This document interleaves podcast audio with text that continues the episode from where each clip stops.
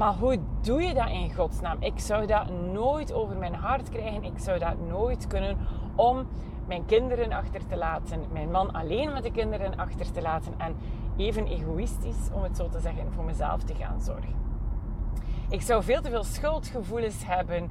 Ik zou niet weten hoe dat ik dat kan overleven. Hoe hebben jouw kinderen daarop gereageerd? En dat is waar ik het in deze podcast vandaag heel graag met jou wil over hebben. En ik deel je graag zeven tips hoe je met die mommy guilt, met dat schuldgevoel als mama, hoe je daarmee om kan gaan en hoe belangrijk dat ook is. Niet alleen voor jezelf, maar net ook voor jouw kinderen.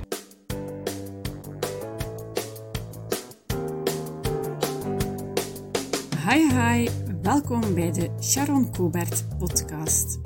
De podcast waarin ik ambitieuze mama's en madammen meeneem in de wonderenwereld van persoonlijke ontwikkeling en ondernemen.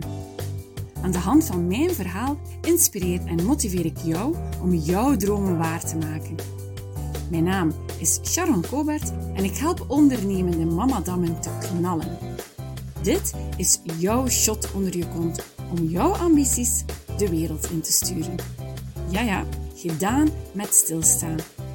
Ben jij klaar de wereld te veroveren? Let's do this!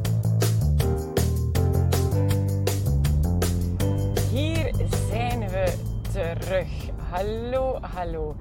Ja, mijn uh, trouwe luisteraars hadden het opgemerkt, maar er is twee weken lang geen podcast online gekomen. Dat heeft alles te maken met het feit dat ik even op de pauzeknop heb gedrukt. Niet zozeer de pauzeknop van het ondernemen, maar de pauzeknop van het mama zijn.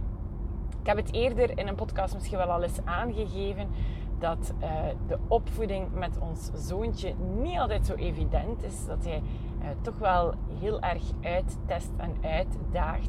Heeft een stukje te maken met zijn adoptieachtergrond. Maar ja, ik was eventjes op en ik had echt nood aan een mama pauze.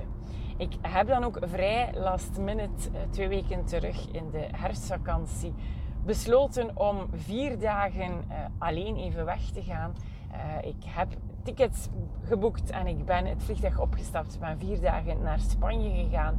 Waar eigenlijk eventjes niks moest. Waarin ik even gewoon aan mezelf kon denken. Waarin ik lekker veel heb geslapen. Genoten van de zon.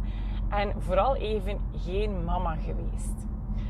En ik moet zeggen, ja, ik heb dat natuurlijk gedeeld op mijn social media kanalen en zo. En ik moet zeggen dat er toch heel wat reacties binnenkwamen van volgers, luisteraars, mama's, die aangaven van, amai Sharon, wat zou ik dat ook willen? En wow, zo goed dat je dat kan. En, maar hoe doe je dat in godsnaam? Ik zou dat nooit over mijn hart krijgen. Ik zou dat nooit kunnen om mijn kinderen achter te laten, mijn man alleen met de kinderen achter te laten en even egoïstisch, om het zo te zeggen, voor mezelf te gaan zorgen.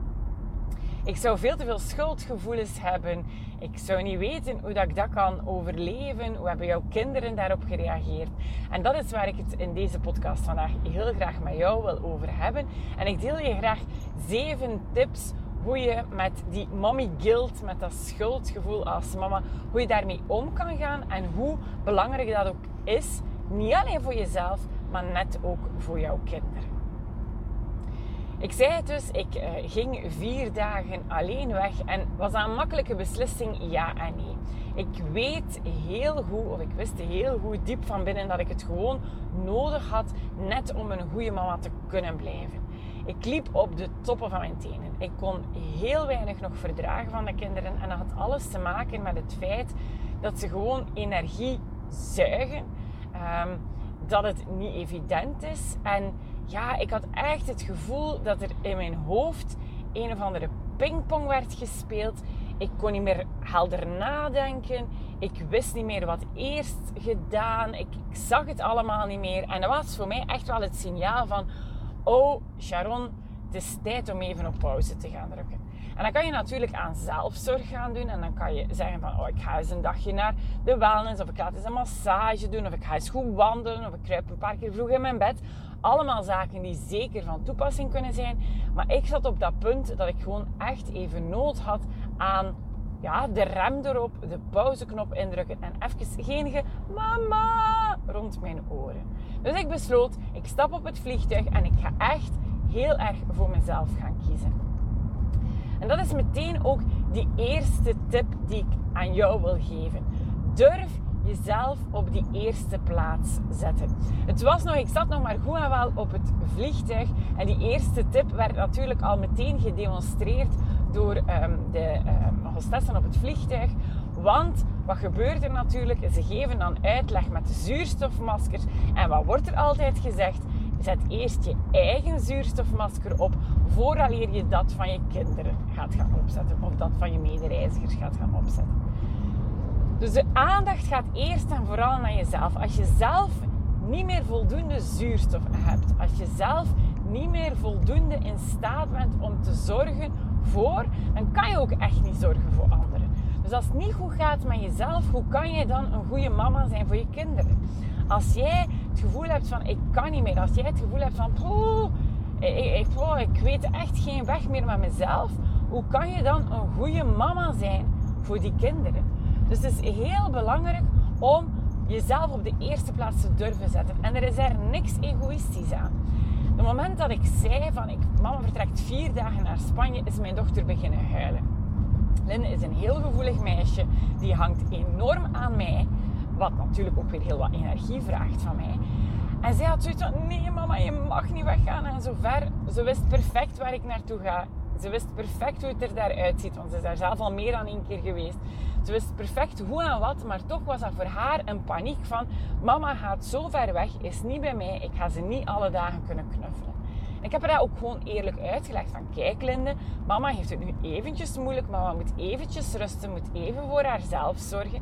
Dus ik ga weg om daarna ook veel beter voor jullie te kunnen zorgen. Maar weet, we kunnen alle dagen met elkaar videobellen. Je kan mij berichtjes sturen als het nodig is.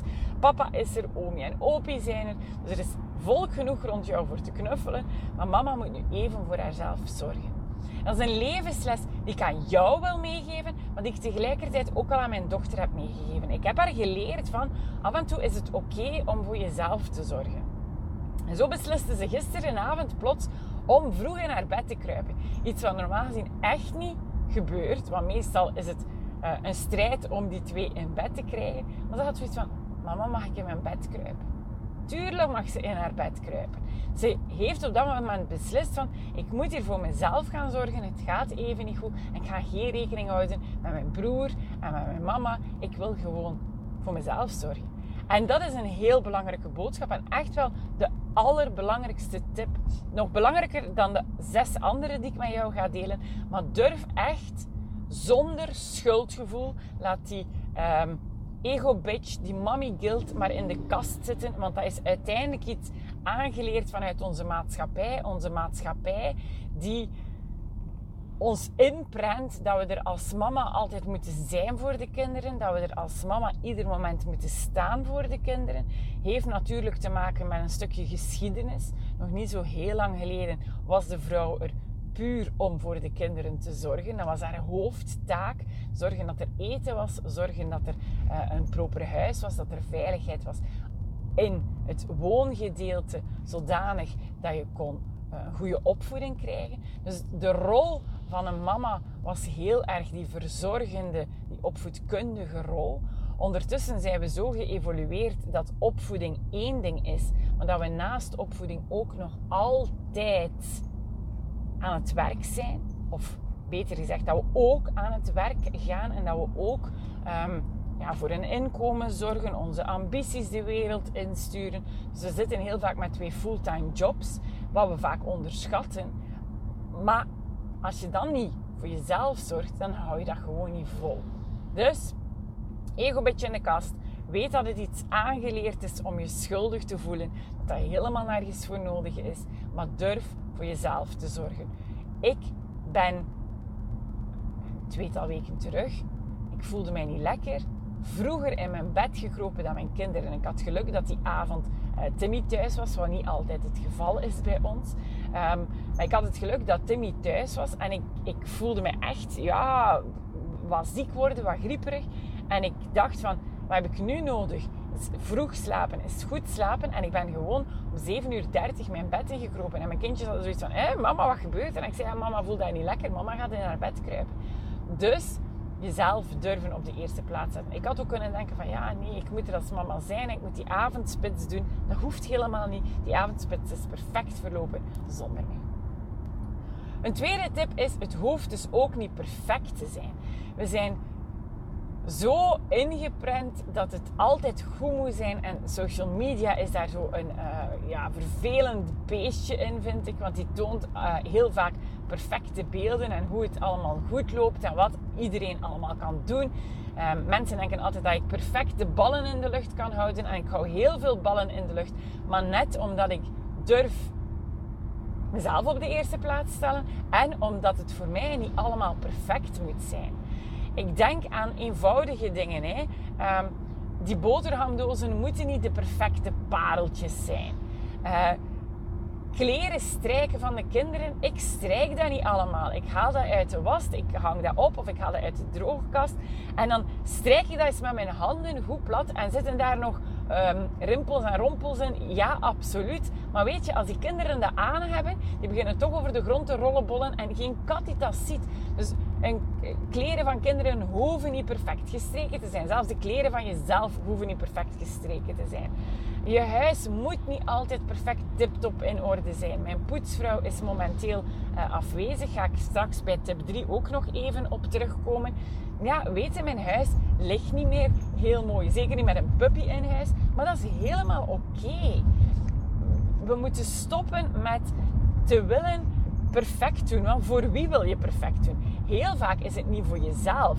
Je denkt dat het voor jezelf is. Dat je denkt dat jij het belangrijk vindt om alles uh, helemaal in orde te hebben. Maar heel vaak zit daar iets achter. En heel vaak is het onze ego die daarachter vertelt van... Ja, wat gaan ze anders denken van ons? Of wat gaan ze zeggen over mij? Of Um, dus het heeft heel vaak te maken met een soort plezend gedrag naar anderen. Mijn schoonma zou maar een keer moeten binnenkomen en moeten denken van oei oei, hoe ziet dat er hier uit? Hè? Dat is iets wat ik heel vaak hoor. Hè? Of een vriendin zou maar iets onverwacht moeten binnenkomen. Ja, so be it. Weet je, je leeft, je hebt je job als mama, je hebt je job, uh, je onderneming, je bent ook nog partner, je bent vriendin, dus je bent veel meer. Stop met altijd perfect te willen dat hoeft helemaal niet. De derde tip, ik zei het daarnet al, durf hulp vragen.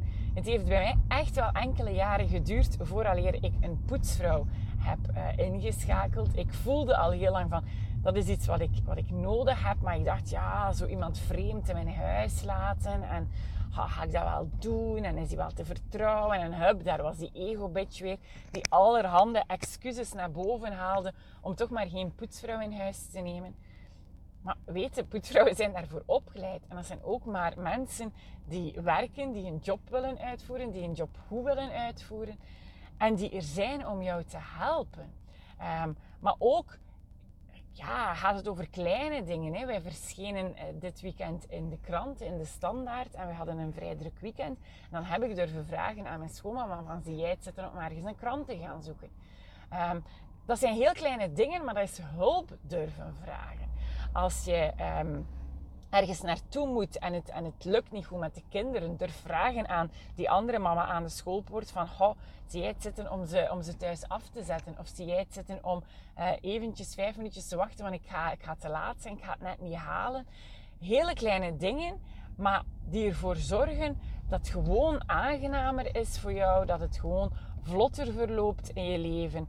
Uh, dat je wat meer ademruimte krijgt. Dus hulp vragen op alle vlakken, ook in je onderneming. Hè. Durf hulp vragen. Ik had vanmorgen een berichtje van een coachie van mij die um, WhatsApp-ondersteuning heeft. En ze stuurde, ja, sorry voor het vroege uur, maar ze had een bericht gekregen van Instagram dat haar account ging gedelete worden. Phishing, maar ze was helemaal in paniek. Wel, chapeau dat zij dat berichtje heeft gestuurd. Want door dat te sturen heeft ze hulp gevraagd en is ze niet blijven in, um, in het verhaal molen en heeft haar ego een beetje niet laten overleven en laten groeien. Maar ze is in actie getreden. Ze heeft aan mij gevraagd van, help Sharon, wat denk jij hierover? Kan je mij daarbij helpen? Waardoor dat haar ochtend nu veel vlotter zal verlopen zijn.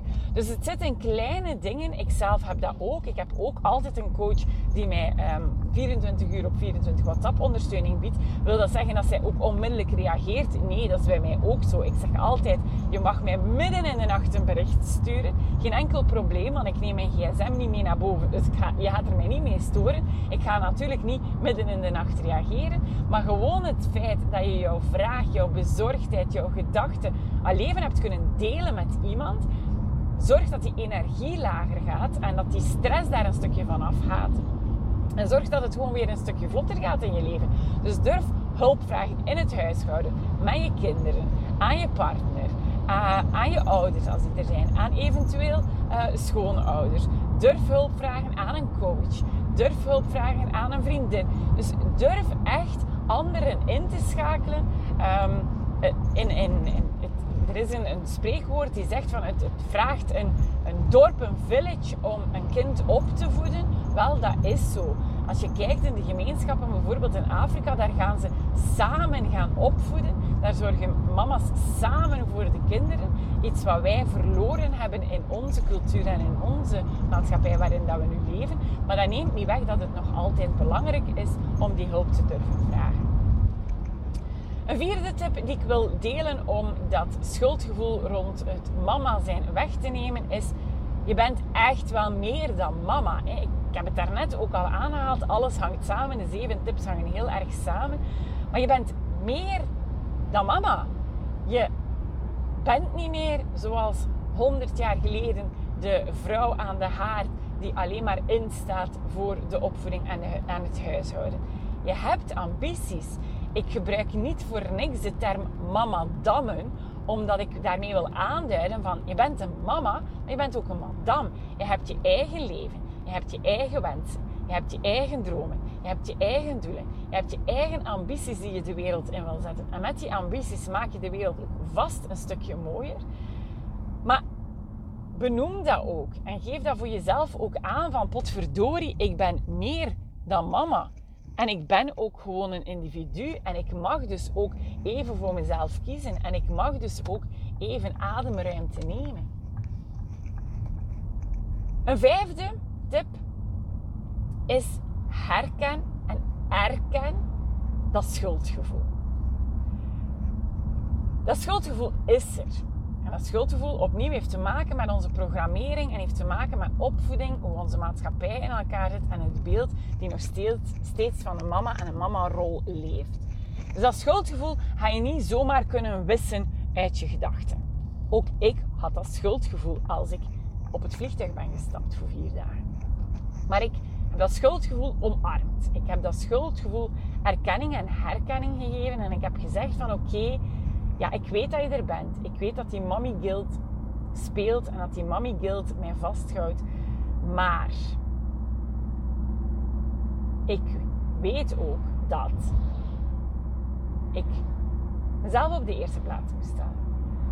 Ik weet ook dat het niet perfect hoeft te zijn. Ik weet ook dat ik hulp mag vragen. Dat ik meer ben dan mama. Dus ik heb mijn schuldgevoel erkend aan de hand van de vier eerste tips. Ik heb mijn schuldgevoel weerlegd en een stukje in de kast gestoken van oké, dat gevoel is er en dat gevoel mag er zijn, maar. En dan ga je tegen je programmering in. Dan ga je argumenten gaan aanhalen die je ook herkent en die je ook voelt. En waarvan je ook weet van ja, dat is verdorie waar en ja, dat klopt. En ik mag ook voor mezelf zorgen, want daardoor word ik een betere mama en een aanwezigere mama. En ik hoef het niet perfect te doen. Het is oké als mijn kinderen drie dagen dezelfde kleren aan hebben of met een vuile broek naar school gaan. Het is oké om even te vragen van, ha, ik heb dat toen aan Timmy gevraagd van, kijk Timmy, ik moet even pauze hebben, ik moet even op adem komen. Ik ga naar Spanje. Is het oké als je voor de kinderen zorgt? Dus ik heb hulp gevraagd. Dus erken dat schuldgevoel, omarm het met liefde. Geef aan van ja, weet dat je dat voelt omdat je net een goede mama bent en omdat je net het beste voor je kind of je kinderen wil. Maar weet ook dat je het niet moet volgen. En dat je het in de kast mag zetten en dat je andere beslissingen mag gaan nemen. Wat is daarbij belangrijk? We vergelijken veel te veel. Hè? Laat dat tip 6 zijn. We vergelijken veel te veel met elkaar. We vergelijken veel te veel met die andere mama. En de vraag die ik heel vaak stel is van waar jij je mee vergelijkt, is dat het correcte beeld? Is dat het beeld zoals het effectief is? Of is dat het beeld die jij je gevormd hebt in je gedachten? Is dat het beeld waarvan jij uitgaat? Zo zit die mama in elkaar. Zo handelt die mama. Weet jij of die mama s'avonds nog vol energie van alles in het huishouden doet? Of als zij helemaal uitgeput in de zetel ploft?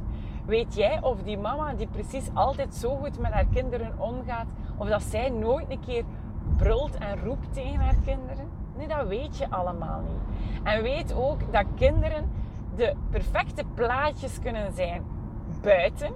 En daarmee bedoel ik van zodra ze het huis hebben verlaten of van zodra er andere mensen bij zijn.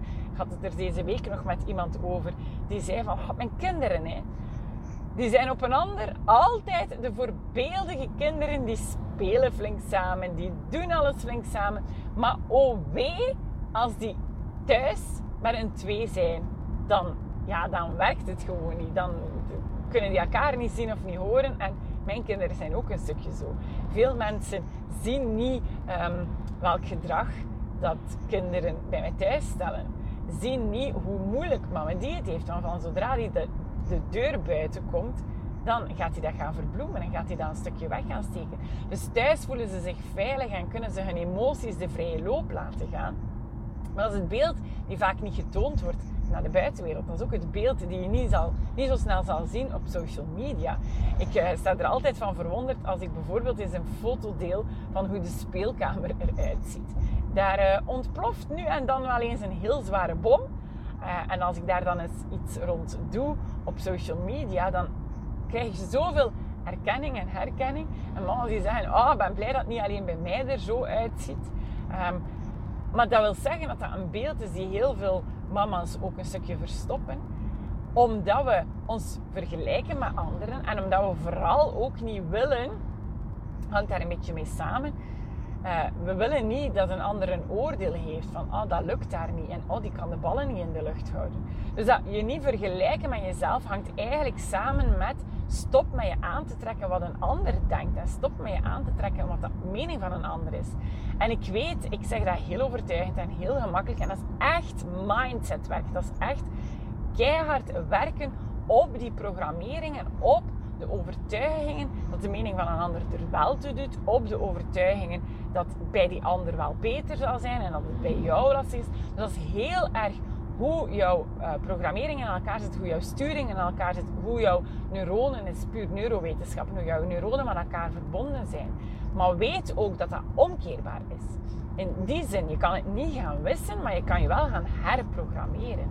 Je kan daar een ander idee over zetten. En bij mij is dat, ja, de mening van een ander doet er niet toe.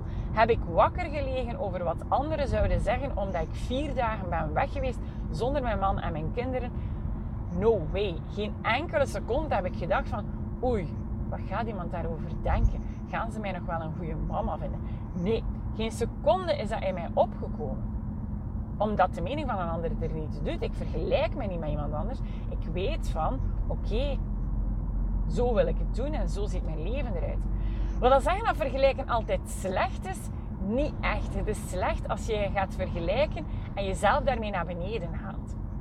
Als je je vergelijkt met iemand die een stapje uh, voorstaat op jou en die je inspireert en motiveert, en ik hoop natuurlijk dat ik jou mag inspireren en motiveren, dan is vergelijken op een manier wel goed. Als jij nu het gevoel hebt bij het luisteren van deze podcast van, potverdorie, ik zou dat ook eens willen, al is maar één nacht weggaan of een volledige dag weggaan en met niemand er rekening mee moeten houden, dan vergelijk je je met mij en dan zeg je van, ah, als die Sharon dat kan, dan kan ik dat ook, dan moet mij dat ook lukken.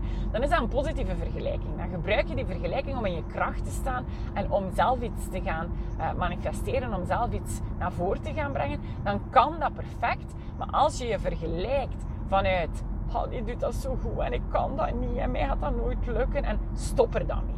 Stop met vergelijken. Kijk naar wat je wel allemaal kan. Kijk naar wat je wel allemaal doet, naar waar je wel allemaal toe in staat bent. En een zevende belangrijke tip is kwaliteit boven kwantiteit. En eigenlijk zou je kwaliteit met een lange ei moeten schrijven. Het gaat om de tijd die je spendeert. De tijd die je spendeert met je kinderen. Als dat een tijd is waarin jij zonder frustratie rondloopt, waarin jij echt aanwezig bent. En met aanwezig bedoel ik, die pingpongballen in je hoofd liggen stil. Er wordt even niet gepingpongd. Je bent niet bezig met, oh, ik moet dat nog doen en dat, en ik ben moe en oh, broe. Als je daarmee bezig bent, dan mag jij nog zoveel kwantiteit hebben. Dan mag je nog zoveel bij je kinderen zijn.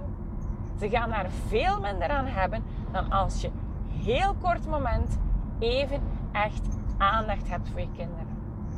En eh, misschien heb je mij ooit al de opdracht horen geven van de wereld op pauze. Een opdracht die ik ooit zelf in een, in een opvoedkundige cursus ben tegengekomen. Uh, over hoe omgaan met je kinderen en hoe uh, ja, als mama in het leven staan.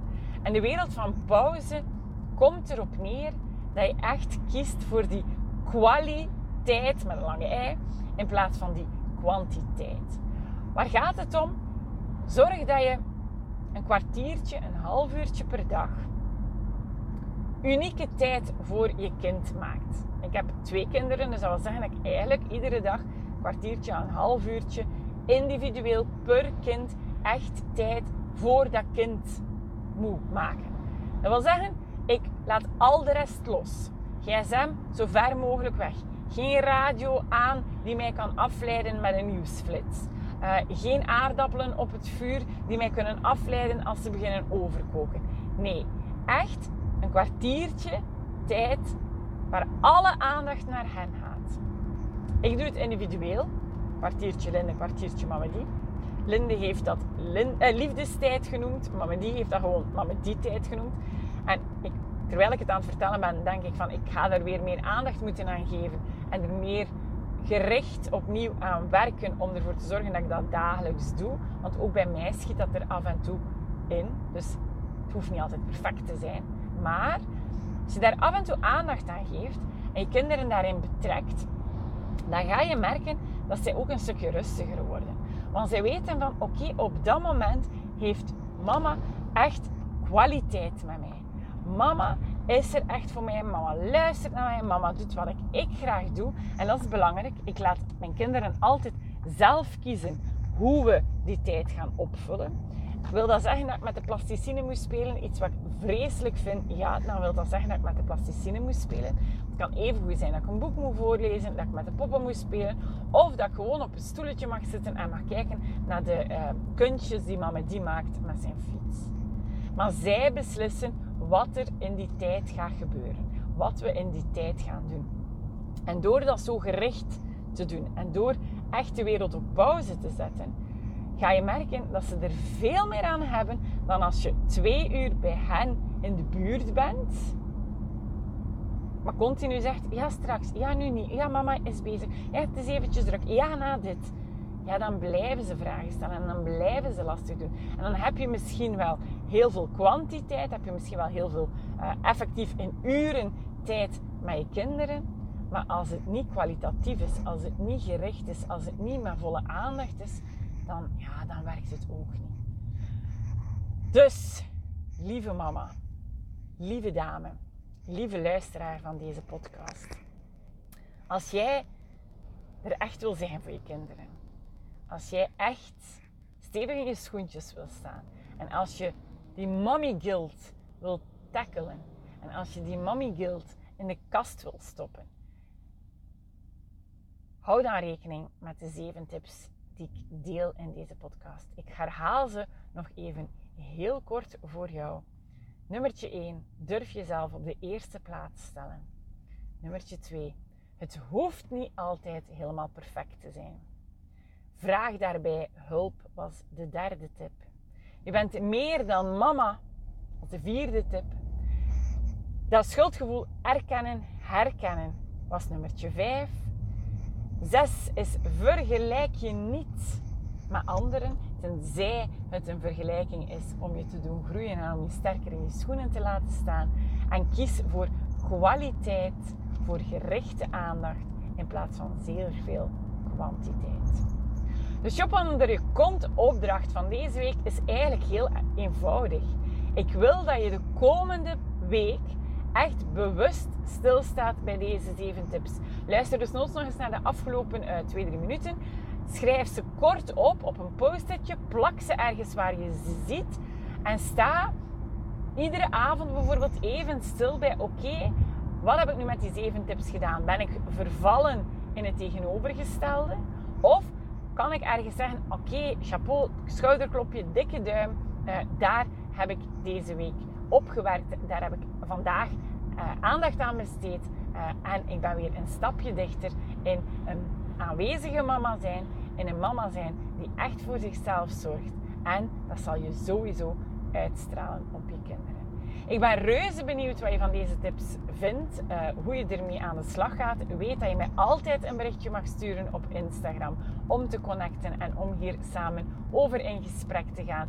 En uh, als je als ondernemer hulp nodig hebt, durf ook zeker mij in te schakelen, want ik help je met heel veel plezier. Geniet nog van uh, de dag, van wat komen zal. Geniet nog van de kindjes. Ga ze maar eens een goede knuffel gaan geven uh, van zodra je daartoe in staat bent. En uh, ik hoor je in de volgende podcastaflevering. Dankjewel. Dada. Ik maak alvast weer een vreugdedansje omdat jij naar deze aflevering luisterde. Wil je me helpen om mijn boodschap bij nog meer mamadammen te krijgen? Dan is het fijn mocht je een review nalaten bij deze podcast. Hoe meer reviews, hoe meer de podcastkanalen me ook aan anderen laten zien. En dat is natuurlijk wat ik het liefst wil. Zoveel mogelijk dames motiveren om hun dromen na te jagen. Alvast een fijne dag nog en tot snel!